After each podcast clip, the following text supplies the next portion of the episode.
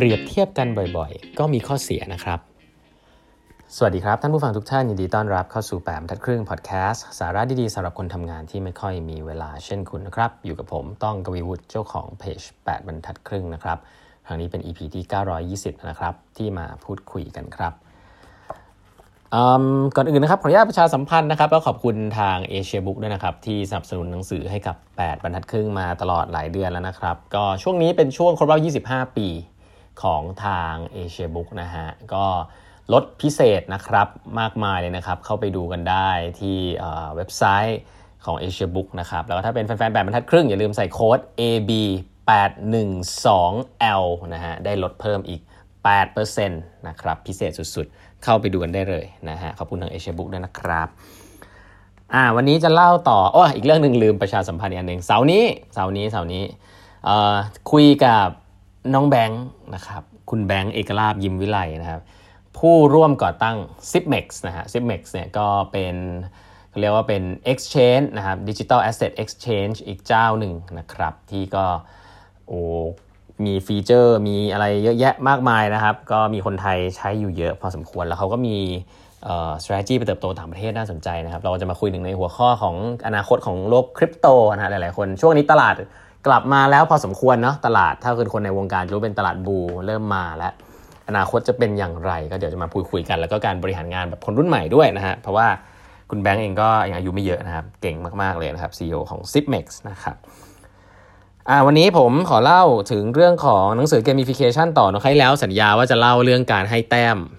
แบบไหนในรายละเอียดถึงจะดีนะฮะแล้วก็การสร้าง leaderboard คือบางทีเนี่ยมันมีการเอาเทคนิคของเกมมาใช้เนาะแต่มันก็มีข้อควรระวังหลาย ๆ อัน วันนี้จะมาเล่ารายละเอียดให้ฟังนะครับ อันนี้คือ 3 อย่างนะ PBL ที่เคยพูดไป point อันแรกนะครับ ถ้าคุณจะให้แต้มใครเนี่ยดีครับ การให้แต้ม เมื่อคุณให้แต้มกับสิ่งไหน คนก็อยากจะทำพฤติกรรมอันนั้นนะครับ อันนี้อันนี้คือเรื่องของเบสิกซึ่งมันสิ่งที่น่าสนใจนะครับจากประวัติศาสตร์เนี่ยการให้แต้มเนี่ยจริงๆมันช่วยเรื่องกันเรื่อง เอ่อเหมือนเหมือนจะช่วยพฤติกรรมคนคนหนึ่งใช่ไหมเบสิกใช่ไหมแต่จริงๆแล้วไม่ใช่นะฮะจริง ๆแล้วเนี่ยในเกมแข่งขันฟุตบอลครับอันนี้ผมอ่านมาน่าสนใจเขาบอกว่าเมื่อก่อนเนี่ยเชื่อไหมครับว่าลีกฟุตบอลต่างประเทศเนี่ย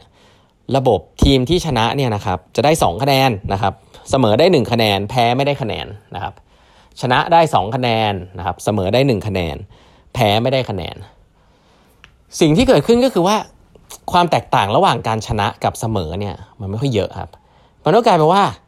คนไม่ค่อยอยากแพ้นะฮะแต่ก็ไม่อยากชนะเสมอก็ได้อะไรที่กลางๆ ก็เลยกลายว่าเกมฟุตบอลก็เลยไม่สนุกครับเพราะว่าคนเล่นป้องกันกันเยอะอย่างแน่นอนนะพวกเราเป็นคนดูเราไม่ชอบให้คนมานั่งป้องกันถูกไหม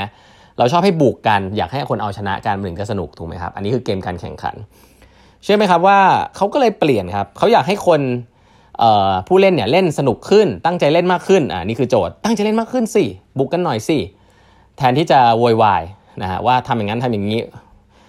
กลายเป็นว่าเเขาเปลี่ยนระบบของเกมครับ คือเพิ่มจากชนะได้ 2 คะแนน เป็นชนะได้ 3 คะแนน แค่นั้นแหละครับ การชนะเนี่ยมันมีคุณค่ามากขึ้นเยอะมากนะครับ กว่าการเสมอ 1 คะแนน คนก็เลยดีไซน์ทีมตัวเองมามี strategy ในการบุกมากขึ้น อยากจะชนะมากขึ้น เป็นต้นครับ ก็กลายเป็นพื้นฐานของเกมที่สนุกฟุตบอลทั่วโลกมาถึงทุกวันนี้ครับ อันนี้ผมเอาตัวอย่างอันนี้มันชัดเจนมากนะครับว่าฟุตบอลนี่ก็เป็นเกมเนาะ การดีไซน์การให้คะแนนเนี่ยโอ้โหเรื่องเรื่องที่สำคัญมาก ผมเนี่ยผมนั่งฟังตัวอย่างนี้ผมรู้เลยว่าโอ้โหเรื่องนี้นี่เหมือนจะไม่มีอะไรเนาะแต่คนที่เขาดีไซน์เกมนี้มาเนี่ยไอการแตะฟุตบอล 11 คนแล้วเนี่ยมันอาจจะไม่พอนะให้คนมาดูครับ มันต้องมีระบบการให้คะแนนที่จูงใจคนแบบพอเหมาะด้วยนะฮะ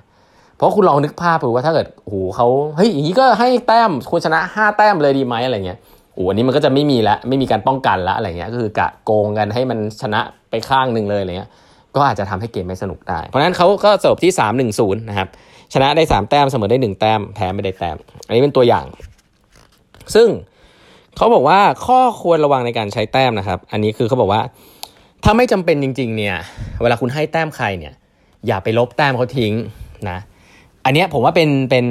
เป็นพื้นฐานแล้วอาจจะมีวิธีคิดหลาย ๆ แบบเนาะ แต่บางครั้งเนี่ยเราชอบบอกว่า เฮ้ย ถ้าคุณทำดีคุณได้แต้ม แต่ถ้าคุณไม่ดีเนี่ย เสียแต้มนะครับ เขาบอกว่าจริงๆในการทำเกมเนี่ยการเสียแต้มเนี่ยเป็นอะไรที่ทำให้ลดแรงจูงใจคนมากเลย คนได้แต้มเนี่ยดีใจมากใช่ไหมครับ แต่เวลาทำผิดเนี่ยพอเสียแต้มเนี่ยจะรู้สึกว่าไม่อยากเล่นละ ไม่อยากทำละนะเพราะฉะนั้นแล้วจริงการลบแต้มเนี่ยแนะนำให้ทำระบบแต้มลบอีกชุดหนึ่งเลยเขาบอกอย่างนี้ครับก็คือสมมติเพิ่มแต้มชุดหนึ่งใช่ไหมครับเป็นบวก ระบบลบเนี่ยก็อาจจะแบบเก็บไว้อีกส่วนหนึ่งอะไรแบบนี้เป็นต้น แต่ยาแต่แต่อย่ามาเหมือนกับว่า เอาเอาเอาระบบ เอาคะแนนมาปนกัน เพราะว่าไม่งั้นแรงจูงใจอันหนึ่งอะที่มันควรจะชัดเจนมันจะหายไปอันนี้ก็เล็กๆน้อยๆเนาะการถ้าคุณทำระบบที่มีการลบลบแต้มเนี่ยให้ระมัดระวังให้ดีนะครับเทคนิคที่ 2 ตัว B คือตัว batch นะตัวนี้เนี่ยเขาบอกว่ามันเป็นตัวเสริมของตัวแต้มแล้วกันเนาะเพราะว่าเวลาเราให้แต้มเนี่ยแต้มเป็นตัวเลขเนาะมันก็ให้ได้อย่างหนึ่งเนาะสองอย่าง แต่ว่าถ้าคุณยงนึกภาพคุณอยากมีพฤติกรรมในเกมคุณ 10 อย่างเนี่ย การให้แต้มหลายๆอันเดี๋ยวก็งงนะเพราะฉะนั้นเขาบอกว่าไอการให้เหรียญตราหรือแบชเนี่ยก็เป็นการเพิ่มขึ้นมาครับยกตัวอย่างเช่นคุณอยากให้คนสั่งอาหารเยอะขึ้นนะแบบเป็นเป็น grab อะไรเงี้ยก็ให้ point สั่งแล้วได้ point อะไรอย่างงี้ใช่ไหมแต่ว่าถ้าคุณอยากให้คนสั่งพิซซ่าเยอะขึ้นนะก็แบบว่าถ้าสั่งพิซซ่าแทนที่จะเป็น point อีกแบบหนึ่งขึ้นมาเดี๋ยวงงก็ให้เป็นแบชให้เป็นแบชก็ให้เป็นเหรียญตราพิซซ่าอะไรอย่างงี้เป็นต้น คนก็จะมีพฤติกรรมที่อยากสั่งพิซซ่ามากขึ้นเพื่ออยากจะได้ตราพิซซ่าอันนี้มา อะไรแบบนี้ครับ ก็คืออยากได้พฤติกรรมแบบไหนก็เอาเหรียญตราเนี้ยใส่เข้าไปเพิ่มนะครับ มันจะเป็นการชี้นำว่าคนคนนี้ควรจะทำอะไรนะครับ ซึ่งหลาย ๆ ครั้งเนี่ยเหรียญตราเนี้ยคนที่เขาจะอยากได้อะมันต้องรีเฟล็กความเป็นตัวเองนะครับความเป็นกูรูยกตัวอย่างเช่น ถ้าคุณไปอยู่เว็บบอร์ดพันทิปอย่างเงี้ยคุณเป็นกูรูเรื่องรถ คุณก็อยากได้เหรียญตรารถถูกไหมถ้าเกิดว่าพันทิปไม่มีเหรียญตรารถเนี่ยคุณก็จะเส่งมากเพราะคุณเก่งเรื่องความรู้เรื่องรถอะไรแบบเนี้ยเพราะฉะนั้นแล้วก็ต้องดีไซน์ให้ดีว่าคุณอยากให้คนแบบไหนเข้ามาเล่นนะครับ เพราะว่าถ้าคนที่มีความสามารถด้านนั้นเข้ามาเล่นแล้วมีคุณมีเหรียญตราแบบนั้นเผื่อไว้เนี่ยคนก็จะอยากได้เอามาโชว์กัน อะไรแบบนี้เป็นต้นเพราะฉะนั้นเหรียญตราเนี่ยที่เห็นชัดๆ อีกอันนึงเป็นตัวอย่างข้างนอกก็คือ อย่างเช่น บริจาคโลหิตนะบริจาคเลือดอย่างเงี้ยก็ไม่ได้ให้เป็นแต้มหรืออะไรใช่ไหมให้เป็นเข็มนะเข็มที่ระลึกนะคนก็เอามาถ่ายรูปกันอะไรเงี้ยรู้สึกภูมิใจ ก็ก็เนี่ยแหละฮะเข็มที่ระลึกก็เป็นแบชแบบหนึ่งสำหรับคนทำความดี แล้วคนก็จะมีพฤติกรรมที่อยากจะกลับไปเพื่อให้ได้เข็ม กี่ครั้งกี่ครั้งได้เข็มอะไรแบบนี้เป็นต้นนะครับ อันสุดท้ายที่เคยเล่าให้ฟังคือตัว L คือ leaderboard leaderboard เนี่ยมันจริงมันเป็นเบสิกเนาะก็คือว่าคุณมีตารางเปรียบเทียบอะคู่แข่งคุณคะแนนเท่าไหร่เราเป็นเท่าไหร่แล้วก็แรงกิ้งกันใช่ไหมครับส่วนใหญ่แล้วก็จะทำให้เกิดแรงจูงใจที่ดีนะครับเวลาคนแข่งกันมากๆ แต่มีข้อควรระวังอันหนึ่งฮะที่น่าสนใจก็คือว่า คนที่เห็นตัวเองอยู่ท้ายตารางเนี่ยถ้ามันห่างมากเนี่ยเขาจะจะเลิกเล่นไปเลยครับเขาจะไม่มีกำลังใจ ซึ่งอันนี้เป็นปัญหาคลาสสิกของการที่คุณมาเปรียบเทียบเนาะคนชนะก็แข่งกันไป คนที่รู้ว่าแพ้อยู่แล้วก็จะเลิกเล่น ข้อที่มันเป็นเกมเป็นเทคนิคของเกมที่คุณควรนำมาใช้ในการ drive พฤติกรรมคนก็คือว่า ควรจะมีการ reset แต้มเป็นระยะระยะว่าอ่าจบเกมนี้แล้วนะ เดี๋ยวต่อไป reset ใหม่ไม่เอามารวมอ่าเริ่มใหม่เริ่มใหม่อ่าเริ่มใหม่คนก็จะอยากกลับมาเล่นหรือว่าอีกเทคนิคหนึ่งก็คุณจะเห็นเคยมีการเล่นเกมโชว์เนี่ยเกมโชว์ที่สนุกเนี่ยเขาก็จะบอกว่าอ่าข้อแรก 1 แต้ม ข้อ 2 2 แต้ม ข้อ3 5แต้มอะไรเงี้ยก็คือคนที่คนที่อยู่คนที่ยังตามมาอยู่คะแนนท้ายๆ ก็ยังสามารถที่จะชนะได้อ่าอะไรแบบเนี้ยเกมมันก็ฐานะคนดูหรือพฤติกรรมคนก็จะสนุกขึ้น เพราะว่ามันมีลุ้นตลอดเวลาอะไรแบบนี้เป็นต้น เพราะฉะนั้นถ้าคุณไม่อยาก discourage คนที่แต้มน้อยๆ ให้เขาเลิกพยายามเนี่ยก็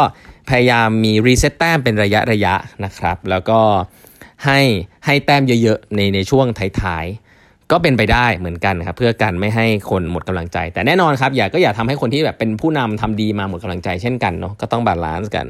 เพราะฉะนั้นไออันดับอันดับ leadership leaderboard เนี่ยเหมือนจะง่ายนะ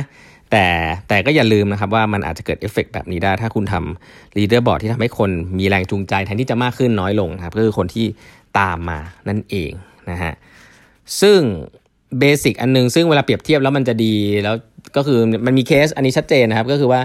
เวลาใบใบใบแจ้งค่าไฟอะเอออยากให้คนประหยัดไฟทำยังไงเออเขาบอกว่าก็มีการบอกว่าใบแจ้งค่าไฟเป็นอย่างนี้นะ คุณสามารถลดได้เท่านี้ช่วยกันอะไรเร่งประหยัดไฟเขาบอกคนไม่ค่อยประหยัดไฟกันด้วยวิธีแบบนี้ครับแต่เขาบอกว่าก็มีอยู่เคสหนึ่งนะครับผมไม่แน่ใจว่าประเทศอะไร เขาไปทดลองครับเขาเอาบิลค่าไฟเนี่ยแล้วก็บอกได้ว่าคุณเนี่ยเป็นใช้ค่าไฟมากหรือว่าน้อยกว่าเพื่อนบ้านคุณนะครับ เขาบอกเนี้ย work มากก็คืออยู่บ้านติดติดกันทำไมฉันใช้ไฟเยอะกว่าอะไรเงี้ยก็คล้ายๆ leaderboard นะครับแล้วก็ทุกคนก็เห็นกลายว่าทุกคนก็พยายามประหยัดไฟ